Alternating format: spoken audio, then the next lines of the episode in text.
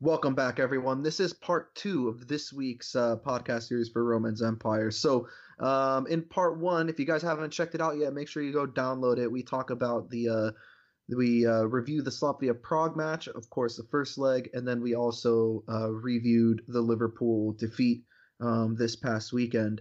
Um, and in this part, we're actually going to answer a couple Twitter questions, and we're going to have ourselves a good old fashioned debate about the top four. So, in between podcasts, we actually had to take a little break because uh, Sam had a little bit of faith in his Clippers and they pulled through, didn't they, Sam?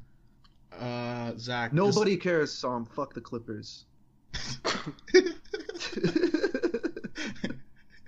I'm just kidding. Um, if you're a Clipper fan, I'm really sorry. Um, what do you? but yeah, big big time upset. I'm not even. Gonna, well, let's not get So into you're in a good basketball here, okay? two. Let's not get Yeah, into basketball because we're not- because we don't want to talk going about the Lakers right now because they're how bad they are. So I just want to give a Um, quick let's, reverse uh, shout out to the Clippers. Yeah, Alright, glad to have Sam back in the podcast because he's our version of Bran Stark, where he's like, "Listen, guys, we don't have time for this crap. Let's let's, let's focus." yeah, I, I I do have three eyes, so um that that does make sense. Um, yeah, cool, great transition, right? Um, Yeah. so let's uh let's get into the first Twitter question, shall we? Um, first question is from at n ward, and he asks, "Are there any updates on Tony Rudiger? Um, if he's out, do we turn to Christensen?" Uh, he says that one article suggests Cahill. I don't know how much of a drop off will there be in the back four with Rudiger out. Um, Zach, let's start off with you. So, for those of you that don't know, there as of Monday night, which is uh, when we're recording, um, there is no update on Rudiger's situation. Sarri said after the press conference that uh, that he'll have to get his knee um, examined at Cobham. Simon Johnson reported that uh, when Rudiger was asked about his knee while walking through the mix zone after the match, uh, Rudiger said, "I hope it's not that bad." Um, so obviously, our thoughts and prayers are with Tony. Look, I mean, i this is going to be a monumental loss for Chelsea because you can make the argument that he's been our best defender um, throughout the course of the season, and I don't think that that's a crazy argument whatsoever. Um, I think he's been our best defender by far. I mean, we saw Azpi have a little dip in form. We saw Rudiger did, did have a dip in form um, recently for like two or three matches, but he started out the Liverpool game playing really, really well, and it's just a shame that he went down that way. Um, in terms of Cahill, I would love to see him play again, and I think the only match I would like to see him play in is a Slavia Prague match because if he does have a couple rickets in him from being rusty, um, we might be able to recover from that. But in terms of the league, it has to be Christensen and Cahill, doesn't it? Oh, easily. I, I think Christian Christensen has been extremely underrated this season.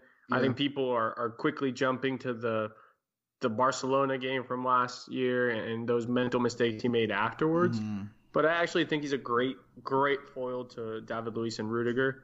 And the way I've mentioned it before, how both of those players are so quick triggered to, to make a hard tackle and step out of the line while while Christensen reads the game and is is looking for that second opportunity to win the ball. So I think they work well together. For me, what it'll come down to in terms of how our performances will look is fatigue. You know, some of our players are already starting to look like traveling is is getting to them. We mentioned that in our group text that Jorginho looked a little rusty in the Liverpool game, that even Kante looked a little rusty here and there at parts in the last week. So mm-hmm. if if we can keep the the center backs from building up that fatigue, then hopefully we can keep the performances at a high, especially because we ask our center backs to do a lot more than your typical center back. A lot of the buildup comes through them. Those those long diagonal balls can come from the back, and if you're tired, your mind's not going to be processing quickly enough to to make those kind of moves. So I'm hoping that no news is good news, and that Ruger can come back healthy pretty soon. But I think for the meantime, Christensen is more than than a good replacement. I mean, I guess something kind of encouraging is that like Rudy, we talked about it in part one. Like Rudy did get back up after he initially went down and played for about seven or eight minutes before he went down again and eventually got subbed off. So, you know, it was bad enough for him not to finish the match, but it wasn't so bad to the point where he just couldn't put any weight on it initially. Like he he tried to give it a run out, and it looked like his knee might have stiffened up on him.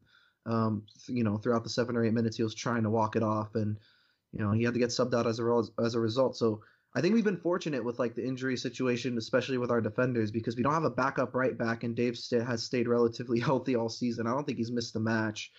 And then you know you got guys like Rudiger and, and, and David Luiz who David Luiz is, is definitely prone to missing a couple matches, but he's been healthy for a majority of the season and has been playing in most of the matches also. So considering how thin we are at the back, I think we've been super fortunate, and you know it's it's it, it is unfortunate that Rudiger you know had to be the one to go down in this one because I think it's going to be a pretty big loss. Not saying Christensen can't step up and and, and perform, but I just think Rudiger has been our standout defender um, throughout the whole season.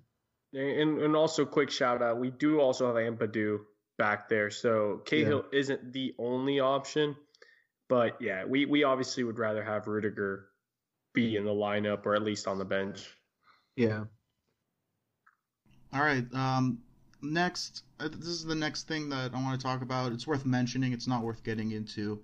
Uh, we've already discussed. Unfortunately, we've we've already discussed this exact topic because it happens so often. But you know, just Chelsea fans just continue digging themselves in deeper into a hole as the list of racist chants incidents grow even bigger. Um, with the Salah is a bomber chant in a pub before the Slavia match. Uh, there's the only thing I wanted to add is I'm sure those guys would be very pleased to know that we got two brown kids over here recording this podcast, uh, a Chelsea podcast. Three, if you're counting Andres. Yeah, th- yeah. There's a, a, different type of brown, but it's still brown. Yes. Um, still brown. I, am sure that, that, that they would love the idea of us. Uh, Better know. yet, I think I think they'd love the idea of a Muslim, an Arab, and a Venezuelan all recording a podcast together. So like, you know, that's like a racist sweat dream, isn't it? uh, yeah, I mean, I guess so. Uh, so let's. I, I don't want to give too much attention to this. You know, I mean, it, no, it's, it's bad. Uh, yeah. And I don't know if you guys want to get into the Liverpool fans throwing flares into the Chelsea away section. Uh, apparently, you know, there's. I just want to talk boy. about the double standard. Okay. That, yeah, yeah. Go ahead. Well, like in football, because like this is something that bothers me. It's like I'm going on social media and I'm seeing Liverpool fans like go out and apologize for that incident, which is like credit to them, right? Like I saw I saw a few tweets that said like that's shameful, you know, we're sorry that that happened. It's not like but what about the club itself? They haven't come out and released any sort of statement. Even if the investigation is still pending, they should release a statement saying, you know, we're sorry for the you know the incident as a whole and we're going to get to the bottom of it and we're working with authorities something along those lines. Like i just feel like it's such a bad pr move on their part but also the fact that the media is just not mentioning that incident at all like th- at what point do you have to call out the double standard you know? Like whenever something like that happens with chelsea it's front page news for the rest of that week. Something like that happens with liverpool and you struggle to even find more than two or three articles about it. Yeah. And I just I just think there's a total double standard in football and I think and I like to call it actually selective journalism where like the journalists know that there's this uh, uh, agenda against Chelsea within the media and and and and they hype it up and whenever something bad happens with Chelsea it's like boom I'm going to write a story on it because I'm going to get a thousand clicks but when something like that happens with Liverpool they're like eh I don't really want to waste my time on it and I just think that's just absolutely ridiculous and I think most Liverpool fans will actually agree with me too mm-hmm. because like I said I went on Twitter and I saw actual Liverpool fans like shaming their fans for doing the same exact thing which to be fair Chelsea fans do that also with the racist chants and everything but the fact that Liverpool as a club and the media have just not made as big of a deal about this as it should be. Someone threw a fucking lit up flare into the away stands. Like they I, hospitalized just, hospitalized a kid apparently too. Yeah, just absolutely ridiculous on every level. Yeah, it and it's it's a shame that this is part of the game still. Obviously, starting with the racism, but the violence too, and especially yeah. at Liverpool, where where there was a minute of silence for the Hill, Hillsborough tragedy right Yeah. before the match, and just for a fan to then do that, it, it it's just unnecessary. I'm sure both Chelsea and Liverpool are trying to identify the people involved both in the videos and then in, in this flare incident to ban these people. But uh, to what cost do, do people think that that's necessary? It's 2019. The racism it, it's ridiculous, and then of course, what do you benefit from throwing a flare? Like, I, it's stupid. I, I don't want to Yeah. give it any more time. Yeah, I think we could all agree that it's just fucking retarded and what goes around comes around, right? Mhm. So, you know, that guy's going to get eventually what came to him. And I feel like if you do something like that, you could you could plead allegiance to like your football club, quote unquote, but no real football fan goes ahead and does something like that. You're just a poser in my or book. So. what what comes around what comes around goes around. Liverpool loses the league title on the last day. That sounds like a fair punishment to but me. I, I think that was going to happen regardless, uh, whether there's a flare incident or not. Um, so let's get into the next topic. So according to the Mail, very very reliable source, but according to the Mail, Chelsea's a- have actually held talks with three different groups. Uh, both are uh, all three are Asia and U.S. based. Uh, over a 3.2 billion dollar possible sale of the club. Uh, while the three groups do not include Jim Rat, uh, Ratcliffe, which is England's ri- richest man, I'm sure most of our listeners are aware, um, they say he is very much still a potential buyer. Um, what are your guys' thoughts? First of all, do we need to change our podcast's name if this happens? Second Oh, of all, what are your guys' thoughts? Andreas, I'll start with you. Well, uh, you know, our owner can't step into the country. That situation doesn't seem like it's going to go away anytime soon. And as much as recently, I think they came out with a statement. One of the chairmen came out and said, "Oh yeah, we speak with him all the time." I think that was just to calm the waters because this is this these headlines have been going on for quite a while now.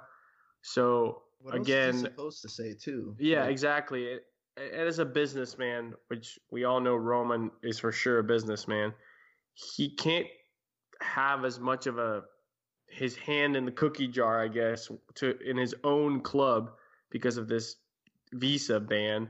So how can he feel like he's involved in this project when he can't really participate? So I can see why he's leaning towards selling. He feels betrayed by, you know, the UK because he brings money to the to their you know brings money brings jobs to their people and, and he can't even still run his club so i think it's it's likely that he's listening to buyers. Unless he gets the money he wants he won't sell. But it's a double-edged sword when it comes to ownership. You know we can have someone like the psg and city ownership that are going to bring loads of money into the club for the better. Or we can end up with maybe what happened at AC Milan with their most recent Chinese owners, where they didn't know how to run the club, and now they're in real deep shit with the uh, with FFP to where they might not even get to play Champions League. So I I don't know how to feel about it. It could be great if we choose the right buyer or if the right buyer comes. What about Steve But- Ballmer? He's doing a pretty good job with the Clippers. I, I, I don't. I mean, I don't know. I don't know if he's even listed. Sorry, I, I had to, I had to Um, say that. Yeah. Technically, I mean, the Liverpool owners are American, and, and I mean, we're Stan finally Kroenke? seeing. Yeah, we're still. Well, that's what I'm talking James about. owns a portion of that team, doesn't I he? yeah, was talking to LeBron Kroenke. James. Yeah, LeBron I owns about uh, Arsenal. Liverpool. Yeah, I was thinking. I was saying like it's either Oh. the Chinese kind of situation or you have an Arsenal situation where Uh-huh. just they just don't know what they're doing. But yeah, yeah, Yeah. Le- but LeBron is it, Liverpool is owned by an American. LeBron owns the whole thing, Yeah. right? Yeah, he, I think he has a majority Yeah, share, sure. something like that. Um, don't don't fact check that. Um, so yeah, uh, Zach, did you, any thoughts? Yeah, I mean,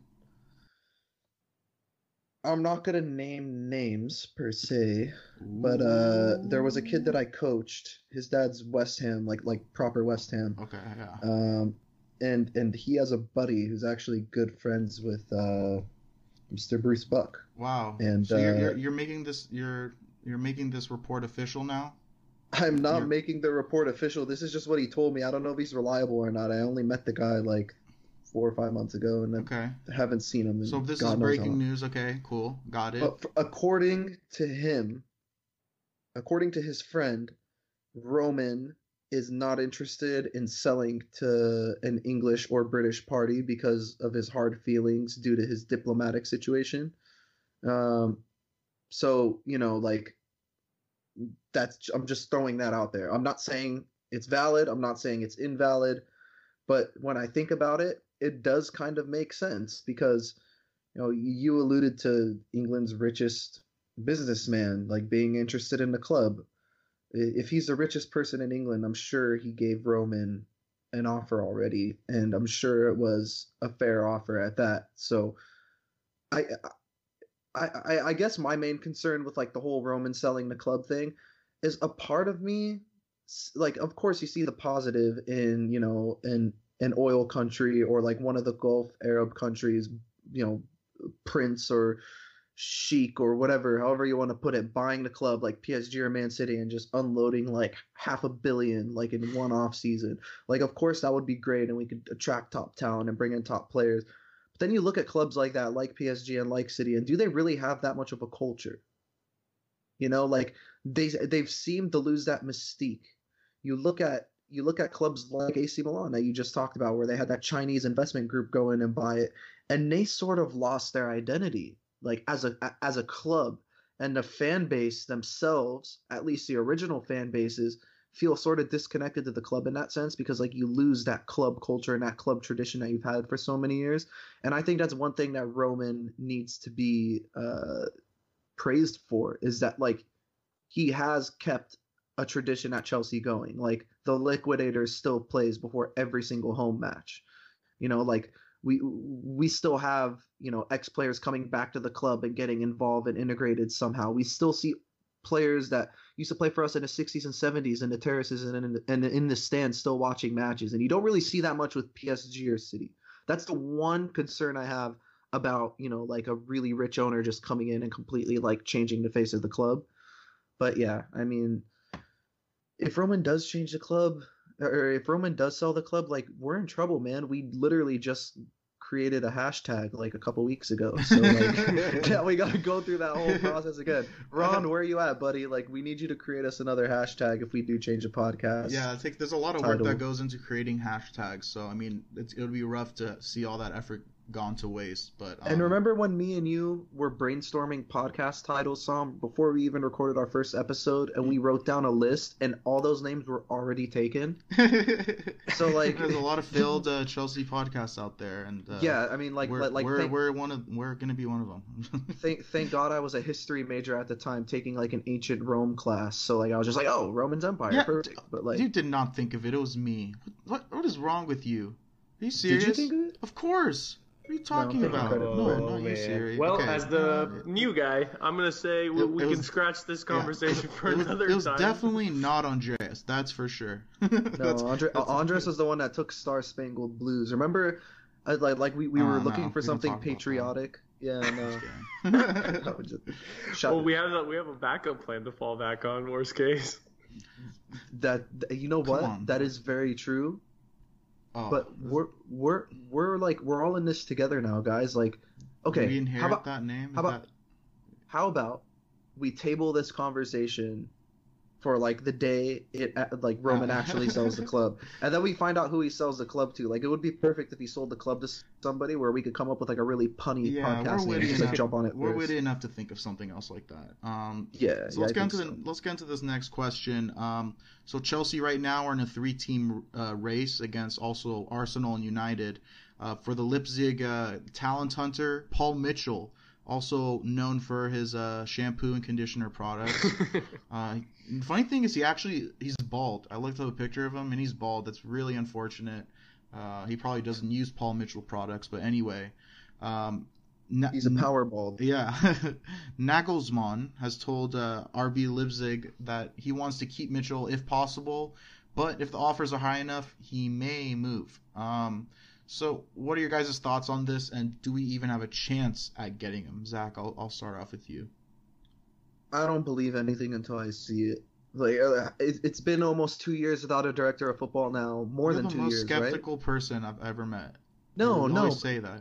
No, but seriously, like the club have shown no willingness or desire to even like pursue filling that position. It almost seems like they've just wiped that position completely off their books, and Marina absorbed, you know, the the responsibilities of, you know, a person that the she she basically absorbed all the responsibility that Emenalo used to have. So now she's making the calls in terms of transfers, and she's you know doing the hirings and firings, and uh, and you know we all have our own opinions of Marina, and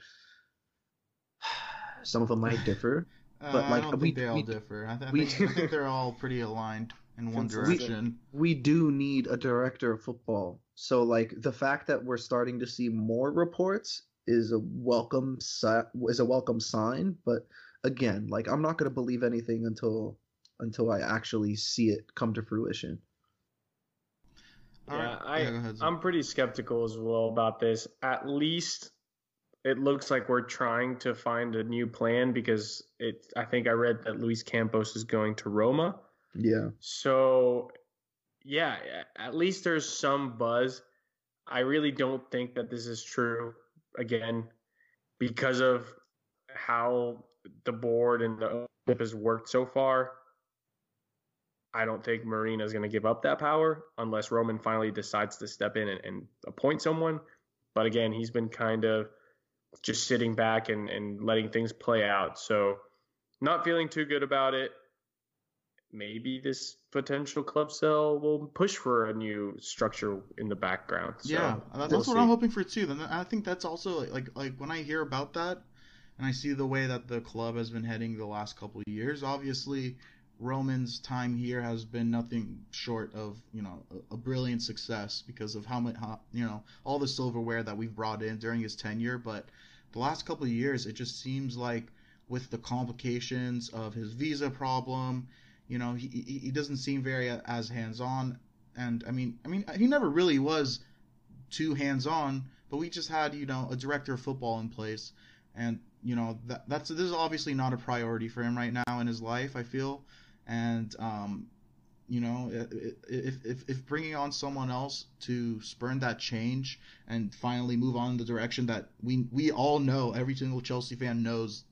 you know which direction we need to we need to go in order to to you know continue to succeed you know then maybe maybe a sale will bring that. I don't know. It it it, it all depends on i mean not not a sale but yeah i'm bringing in someone uh i'm, I'm kind of tying in the two questions together but you know it's it, I, I think go hand in hand i think something else that's interesting to point out is maybe we are seeing these reports um right now you know, like really starting to. Uh, we're, we're, we are seeing more reports, like right, Sam. You mentioned Luis Campos. That's a name that we've been linked with, you know, and and, and now we have this guy from RB Leipzig.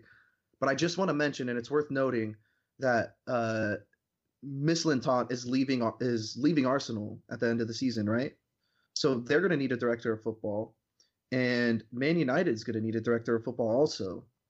So you know we're not going to be the only club in England competing for a director of football, and I think a huge, huge factor in appointing one is not only the transfer ban because that's the obvious one, but Champions League football. Mm-hmm. So like if you're if you're a director of football looking for a job, right?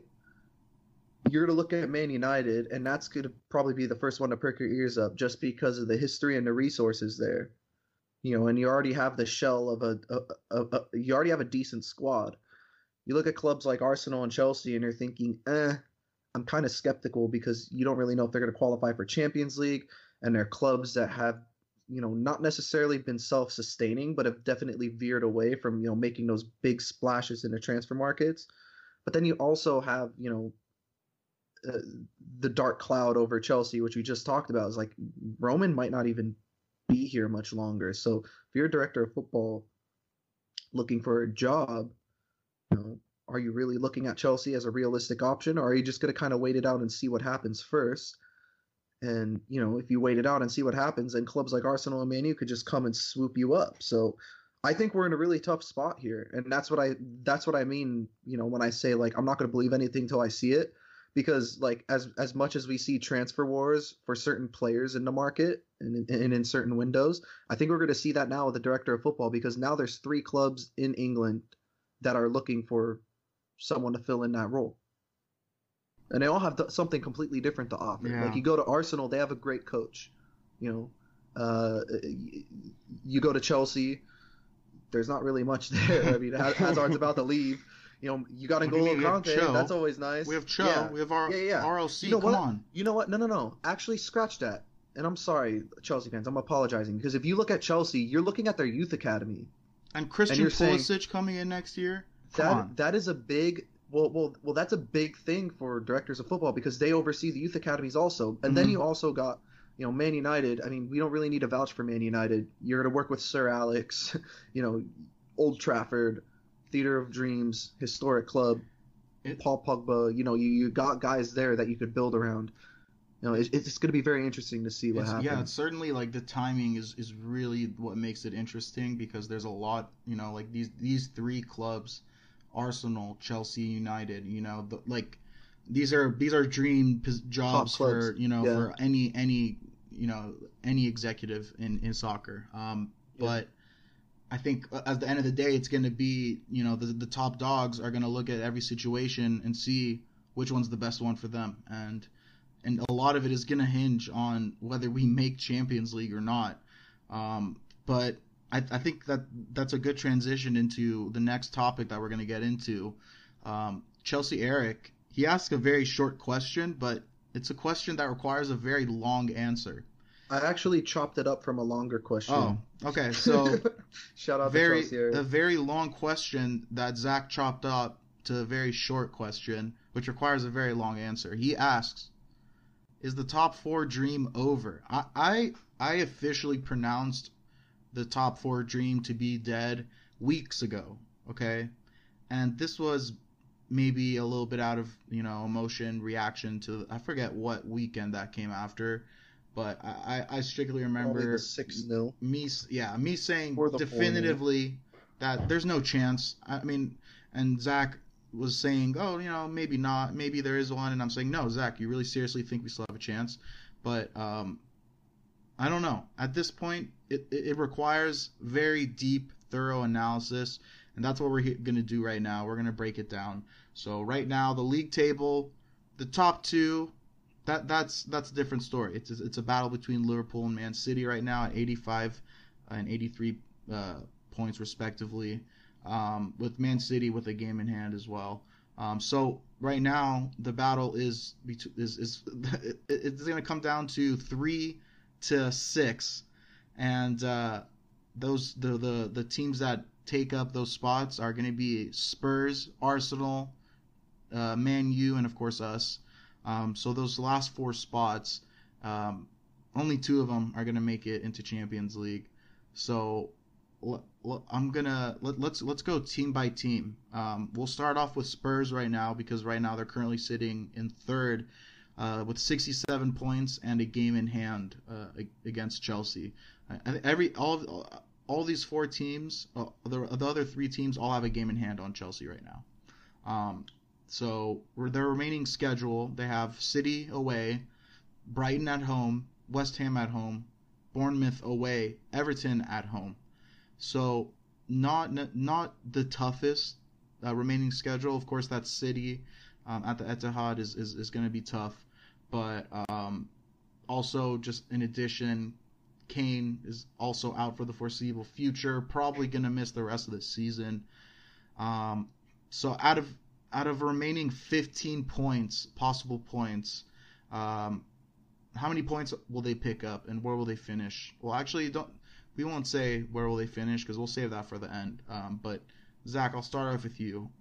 How many points do they pick up? So I mean, I'm looking at their schedule, and like you mentioned, City away. I think that's City. So there's three points dropped out of what potential 15. I mean, we can't rule that out also just because you can see what happened last week. And and I think and then I think after this week, I'll have a better understanding. If, if they pull out a win again, I mean, it, it's it's not going to be you know. I don't think.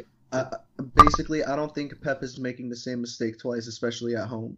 Okay, yeah. Um, so I mean, City away, that's probably a loss. You know, you got Brighton at home. Brighton looks like they are safe unless uh, um, Cardiff do something absolutely ridiculous and win their last five matches, which they're not.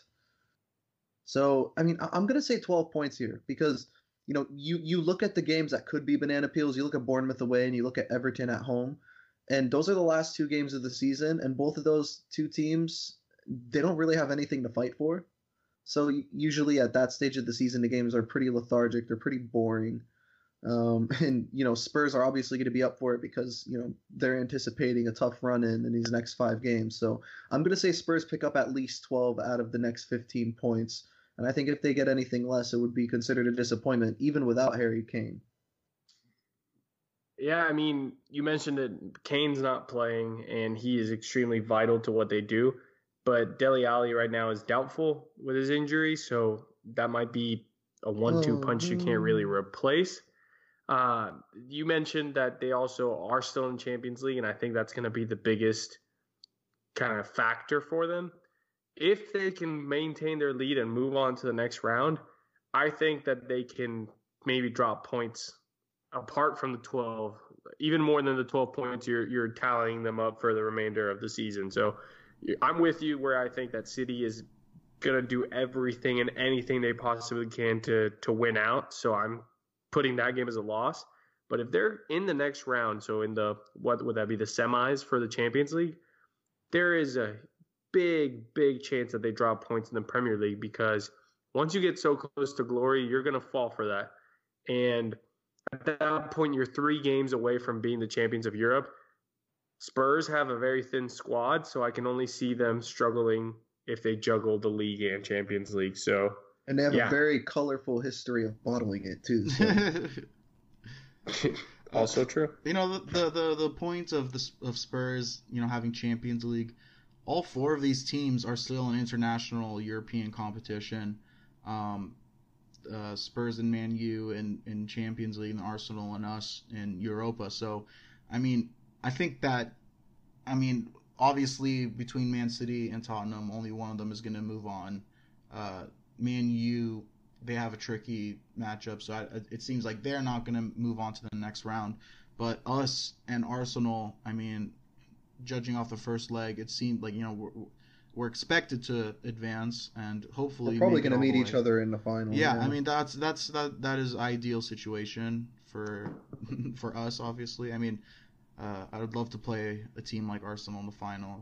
It's a shitty team that we can just. But even in that situation, don't you think Arsenal would be more well equipped to make yeah, a cup that's run? my biggest fear. I think because like because uh, like I'm looking I'm looking at okay for one, Unai. Uh, uh, should we just move on to Arsenal? Because I'm gonna. Yeah. Wait, but here's here's my right question, real quick. If if yeah if me if Arsenal and us finish four and five, whichever direction, and we meet in the Europa League Championship doesn't that guarantee that both of us will advance? No.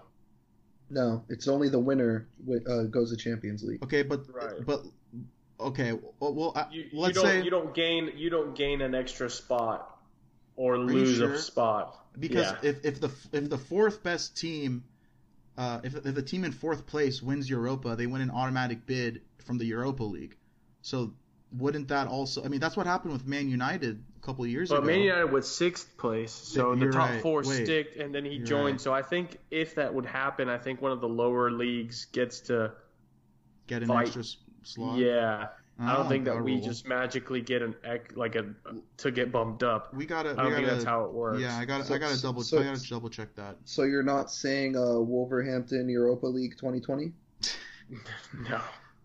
yeah, Wolves, Wolves, baby. Um, okay, so I'd love to see Nuno in yeah, that. Zach, you you you started it. Let, let us get into Arsenal real quick. Okay, so Arsenal yeah. sitting uh, in fourth place with just one point less than the Spurs at 66 points. Also, the game in hand uh, against Chelsea. Um, the remaining they're schedule... also ahead. They're only ahead of us on goal differential. I think that's worth noting too. Yeah, yeah. Um, the remaining schedule: Palace at home, Wolves away, Leicester away, Brighton at home, Burnley away. So that that that is a really really good looking uh, schedule for them remaining. definitely out of the four, it's probably the easiest. Um, Arsenal just picked up their first away win earlier today against Watford in a joke, absolute joke of a match uh, that saw uh, a ridiculous goal uh, from the keeper's feet right into Aubameyang's uh, foot into the back of the net, and then a, a, a, crazy red card for for Troy Deeney. So they were played with way to go, Ben Foster. In the first after the first ten minutes, so um, just re- incredibly unlucky break for us. Um, unlu- unlucky for Watford, but more unlucky for us. So I listed those names out of the remain. I listed those games out of the remaining 15 possible points. How many will they pick up, Andreas? I'll start off with you. So Arsenal is in this weird run of form where they're winning both when they deserve it and like today where it's just ugly. So it's it's really hard for me to predict that. With that said, they have an awful, awful away form. Um, they have an easier international competition like we do in the Europa League. So I really see them. Let's see, they have five, five games left. I think they only slip once in, in one of these and actually outright lose. And we all know how good Wolves are at home versus the top six. So I'm looking at that game. But if that game doesn't bring them a loss, maybe Leicester will. So I think they'll drop three points. Worst case scenario for Chelsea. Best case scenario, you know, they maybe drop five points because they'll tie one of the games. It's just, you know, their their opposition isn't playing for much at this point compared to, to you know who Chelsea and United have. So that's I think they have an even better chance than Spurs of making the top four. I'm going to disagree with you, Andres, um, for a couple reasons. You know, Arsenal picked up their first uh, away win and away clean sheet of the season. Uh, well, they picked up their first away clean sheet of the season today, but their first away win in 2019. Their away form is pretty abysmal, and I'm looking at the matches that they're playing away, and those are difficult. I mean, I'm looking at Wolves away. Wolves are a side that are still very. I know they don't have anything to play for in terms of like they're they're very much safe uh, they're they're they're a lock for the top half of the, of the Premier League table, but they're still they want to be the best of the rest, and they have that motivation and that drive in them. So I think that could be a very very tricky fixture. We as Chelsea fans, um, and also you know United fans, and didn't they take points off of City earlier in the season too? I think they were the first team to take points off City also. I mean, they're just like basically the top six masters. So I think that Wolves away is super tricky for them. And then you also look at Leicester away. The King Power is never an easy place to go play at. Um, whether or not Leicester is going to be up for the match is a completely different story. But I think those are two matches where they could potentially drop points. And I know their first match that they play this weekend is Palace at home. And Palace beat Man City this season. So they're no mugs either. And uh, Agent Michy is definitely going to be looking to get on the score sheet for this one. But like, you when you think about, it, I mean, they have a London derby, at, uh, uh, in terms of the Palace match. Then they have to go to Molineux and play Wolves, which is one of the toughest places to go to. Then they got to go to King Power, which is another tough place to play at. Those are three very tough games back to back. I won't be surprised to see them drop at least five points in the next five matches. And like I'm not saying that just because I hate Arsenal, but I think it's something that's very realistic. If you watched a Watford match today, they won 1-0 because Ben Foster literally like he was 2 yards out from the goal, received the ball, took a the worst first touch I've ever seen, tried to clear his lines and it literally bounced off of Aubameyang shin into the back of the neck net and then Troy Deeney gets sent off 10 minutes into the first half, after going down 1 0, Arsenal played with 11 men against 10 men for 80 minutes and did not score another goal to put the game to bed. And we actually have an Arsenal friend, shout out to Mazen. I don't know if he still listens to our podcast, but like we have an Arsenal friend in our group chat, and, and he was actually telling us, like, thank God Troy Deeney got sent off because Watford would be killing us if they had 11 players because Watford were up for it, even without Troy Deeney. Like, if you guys watched the game, like Will Hughes balled up today, and like uh, uh, Andre Gray, another player that just played so well. Like Arsenal easily could have dropped points. They haven't looked convincing as of late, and they got the Europa League to deal with also. But there is something I want to mention about the Europa League. Going back to my point, you know, Arsenal is a team that we have to worry about if we play them in the final because one, they have more squad depth than us. They have more goals than us, more goals in their side, and they also have a manager that's won the competition multiple times. Like Unai Emery specializes in the Europa League. Like I'm convinced that's why Arsenal hired him to be their manager because they they're thinking, okay, if we finish outside the top four, Unai will get us the the Europa League because that's basically how he made a name for himself. So yeah, I think Arsenal drop at least five points in the next five matches. And no, I do not want to see them in the Europa League final. I think that's worst case scenario.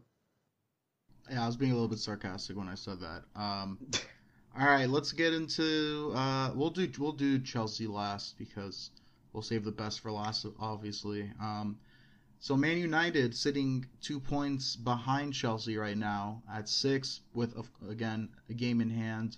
The remaining schedule, well, also Man United, luckily scraped out a win on Saturday uh, with two penalties. Uh, an unreal save from De Gea and a disallowed goal, um, just making this title, I mean, the top four race, just so much more dreadful for us. Um, but I mean, I like feel like everything that is going that can go wrong has been going wrong for us. But going through their remaining schedule at Everton, uh, City at home, Chelsea at home, uh, Hudders at Huddersfield, Cardiff at home. So uh, arguably that's that is I mean not, I think it's pretty clear that's the most difficult run uh, out of the other teams fighting for the top four. Um, so out of those five matches, out of the, the, possible remaining 15 points, Zach, I'll start off with you. What, wh- how many points do they finish with? I think I think they're going to drop points against City. There's there's no way that de- that defense is going to be able to you know keep City from putting the ball in the back of the net.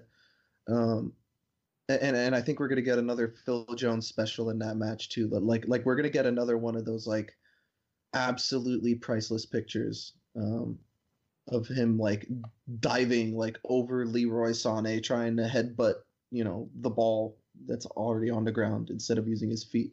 Uh, that's just how bad Phil Jones is as a player, and that's just how bad Man United's defense is. So I think that match um, against City is pretty much you know three points to City right there they have to go to Everton, and that's a very tough place to play. Mm-hmm. Um, because what better way for Everton to flex their muscle than to defeat Liverpool's rivals, right? Like this is probably the biggest rivalry in the Premier League in Liverpool and Man United, and we obviously know the Everton Liverpool crosstown rivalry. So I think Everton's going to definitely want to try to get one up on their uh, Merseyside counterparts and and uh, and beat Man U. That's a tough match. Um, Chelsea at home, obviously that's going to be a tough one. We're going to be up for it. They're going to be up for it. And then the next two, Huddersfield and Cardiff, you know, not that big of a deal. I think they're going to drop points against City, like I said. Picking up six points um, between the Everton match and the match that they play against us is also going to be a tough task for them. I'm going to say that they drop somewhere between four and six points between now and the end of the season. I I think they drop more than that because they go. Ooh, like they that. have to travel to Barcelona midweek, and again, it's a very mm-hmm. very winnable game. Well, I, I, I, let me rephrase that. For, if you're if you're if you're Chelsea, it is on paper, it is a very winnable game. Yeah, but we, we've learned through the hard way that this season, nothing on paper is, is guaranteed. Right. But you're traveling to Spain trying to beat Barcelona, so you're going to go with everything. Come back and have to play at Everton, where Chelsea, just a couple weeks ago at Everton, got smacked 2 0. So, again, I'm hoping that Everton will show out like like Zach said. I think Mauro City. Charlison. Yeah, um, I, I think City will beat them, and of course with us, I think that's going to be at least a draw for for Chelsea's benefit. So right there, let's say they tie Everton, potentially lose. So there they drop two points. They lose to City three points five. Then they tie with us to have a draw there. That's two more. So I'm th- I'm thinking they're going to drop seven points. Wow.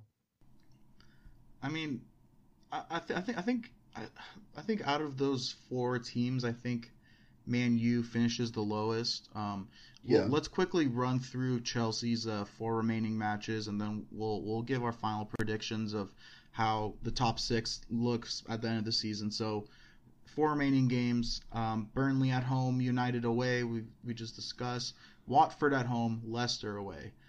So again, the other sides have a game in hand. Out of these uh, twelve possible points, how many do we walk away with? Zach, what do you think? Uh, okay.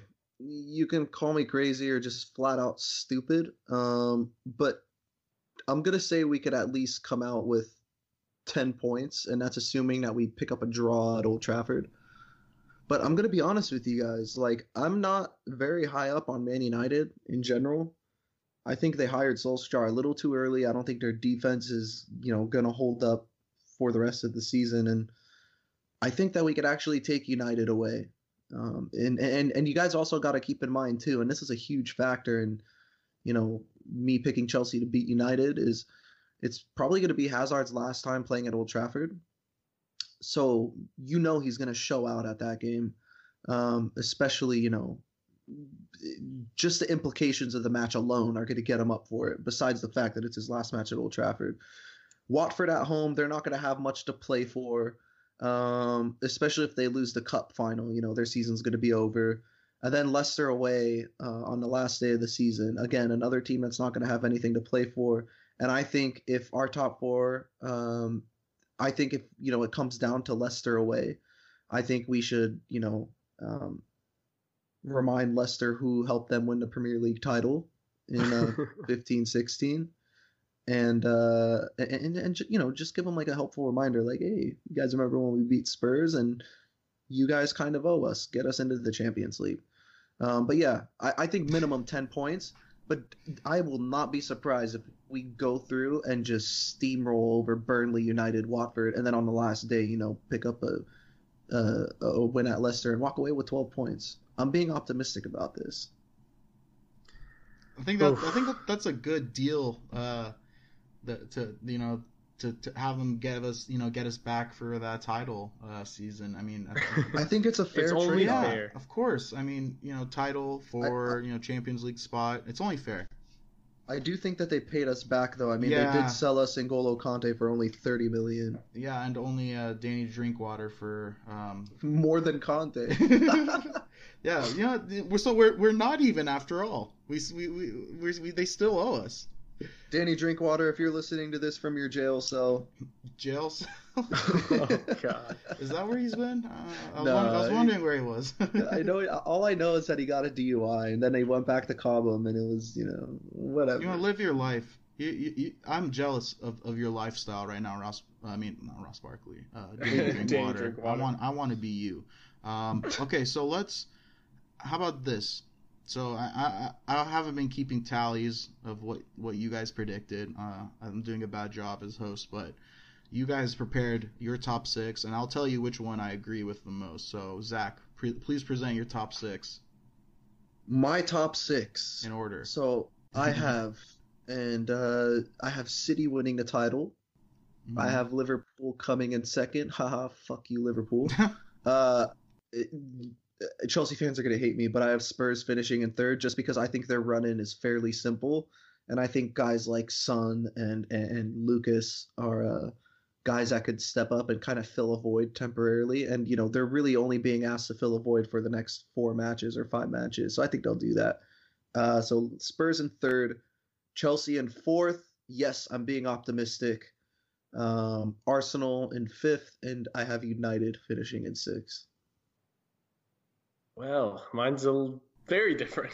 Andreas, yeah, just just so you know, I already am fi- I'm siding with Zach on his because he has Chelsea in the top four, and I know that you don't. So well, uh, the only ahead. thing Zach and I agree on is sixth place being United because as Cool. much as Liverpool's biggest opponent so far this season has been the wind, I think that Liverpool is actually going to win the league. And I, Mm. it, it, I, I literally just had a pain in my side as I said that because that's the last thing I want to see. But I mean, they're winning ugly. We we mentioned that that's how you win they're- titles. yeah, you have to They're getting lucky, and and that's what champions need. scrape by. Exactly. You just have to scrape by. You don't have to be the best team on the pitch every single week. You just have to get the result. And and they can win pretty, they can win ugly. And so I, I and the fact that they keep playing first and keep putting the pressure back on City because City's is has a game in hand to Liverpool. I just think that that pressure is eventually going to to break them and the fact that City still they're not most of the teams in this list are in two competitions. City technically is in three. They still have a cup final. Yeah. So the fact that they're going for a quadruple, that is a crap ton of pressure. Liverpool is just trying to win the league. I'm sure that they're going to try to win the Champions League, but for them it's just the league and, and the biggest mental block was the Gerrard slip and and they handled that just fine. Robertson slipped and they still beat us. So I have Liverpool first. yeah, City but but. Demba Ba didn't get the ball. Yeah, yeah. and, but- and, and to be fair, Willian did make such a good run on the opposite side of Higuain, but Higuain just did not want to look in Williams. like like he, he Oh, could have easily played Willian. in- we needed but- another Slippy G moment. We needed oh, it, but that. we didn't get it. So I have City second. Again, I think the quadruple pressure is going to get to them, unfortunately, when they need it, need to be as on their game as possible. Then I have Arsenal in third. I mentioned it earlier. They freaking won a game today because of a goalkeeper mistake, and and they're also score. But when they're on it, they're scoring goals for fun. So for me, I as I hate the fact that these two teams are going to end up on top ahead of us in my prediction. I got Tottenham then in fourth. I think that they have such an easy schedule, and their their squad players show up when they're needed. And Zach mentioned, alluded to it, that Son, Lucas, th- those guys perform when Kane is hurt to maintain their their league standings. I don't see it changing at at this point now. Then I have us in fifth, but I have the caveat that we will win the Europa League just because that Because you don't want to make the the listeners mad. That's why. well, right? partially, but think about it. We always play so much better in elimination games. We almost beat Yeah. City in the Capital One Cup. Uh, yes, we lost to United in the FA Cup, but in the process, you know, we've beaten Liverpool, we beat Tottenham. These games where on paper most people would say, no, you know, I'm going to go with this other team. We ended up being on top, and, and Zach mentioned it. We have Eden Hazard, and Hazard may most likely be leaving this season, but there's no way he leaves on a bad note. Whether that's getting us into the top four in the league or squeezing out a Europa League victory to get us into the Champions League, one of those two is going to happen. And and I realistically think it'll be the Europa League. Well, every time Hazard flirts with Madrid, he always starts like the flirtation with like I'm still at Chelsea and we still have the Europa League and the top 4. Like he always starts with that and then it's like oh yeah, Zidane, yeah, he's my he was my favorite player. it's just like, you know, Ha- Ha- Hazard's clearly motivated to like end on a high, but also with that being said, if we don't get the, if we don't win the Europa League and we don't qualify for Champions League, like that does not put a stain or an asterisk next to Hazard's name in terms of, of like the all-time Chelsea greats. Like he's always going to be a legend no matter. Like he cannot do anything between now and the rest of the season that will change any Chelsea fan's opinion on how great he actually was and how great of a servant he was. So yeah. I, I, I just don't like that you have Chelsea finishing outside the top four, Andres. It's, but no, I, I but I do. It does make sense. if I'm- yeah, that, if- that- that's a sad If part. I had to be completely honest, like it's, it's more I'd have- logical. yeah, I'd have to. I'd have to see like us finishing out of the top four. But with that being said, it probably means that we'll be playing our strongest lineups in the Europa League matches and resting players for our league matches, which was a uh, which which you know is gonna be which is gonna be interesting. But the uh, uh, the only thing that this means is that our Champions League hopes are not dead yet. We still have Yes. a chance. Um, Zach, we were gonna get into the the previews, but we're running pretty long on time. I think that uh, we can just quickly just mention uh, the two matches upcoming. Obviously, uh, second leg of, of the Slavia Prague tie uh, at home on Thursday. Um, so far, Chelsea have won every Euro, uh, European home match this season. So, hoping that they keep it up and we finish with another win. We already discussed, uh, you know, what we what we want out of the second leg in the first part. Uh, if you guys haven't listened listened to that yet, check it out. Um, then uh, this weekend against uh, uh, against Burnley at the Bridge. Burnley only you know sitting 11 points out of the drop zone right now. Um, they've conceded 60 goals this season. One of the worst uh, defenses, you know, a, top, bottom five defense in the whole entire not, league. Usually not synonymous with Sean Dyche. Yeah. Uh, yeah. AKA the Ginger Mourinho. AKA right? Mr. 442. but uh, they they are in good form, having won their last three uh, Premier League matches uh, against Wolves, Bournemouth, and Cardiff. So I I, I don't want to give them the disrespect of not giving a thorough preview because I feel like every time we do that, we just rush through the preview. We end up losing and looking like jackasses the next week. But uh, you know, uh, what what do you do? You guys, what are your guys' predictions on this match? I I, I just want to call a spade a spade in terms of the Europa League preview. Mm-hmm, that mm-hmm. 11 is going to pick itself. Yeah. We've seen it all season. We may get Gary Cahill in there again, maybe due to injury, but the rest of them, we know exactly what we're going to get. Now, mm-hmm. the, the Burnley match, yes, when we do think, oh, yeah, this will be an easy win, we usually don't. But at this point, it's not even about an easy win or an ugly win or whatever. It just needs to be a win. I, I don't care if we finish with nine players on the pitch or we scored with three handballs at this point. Chelsea need three points, and I will take them however they come.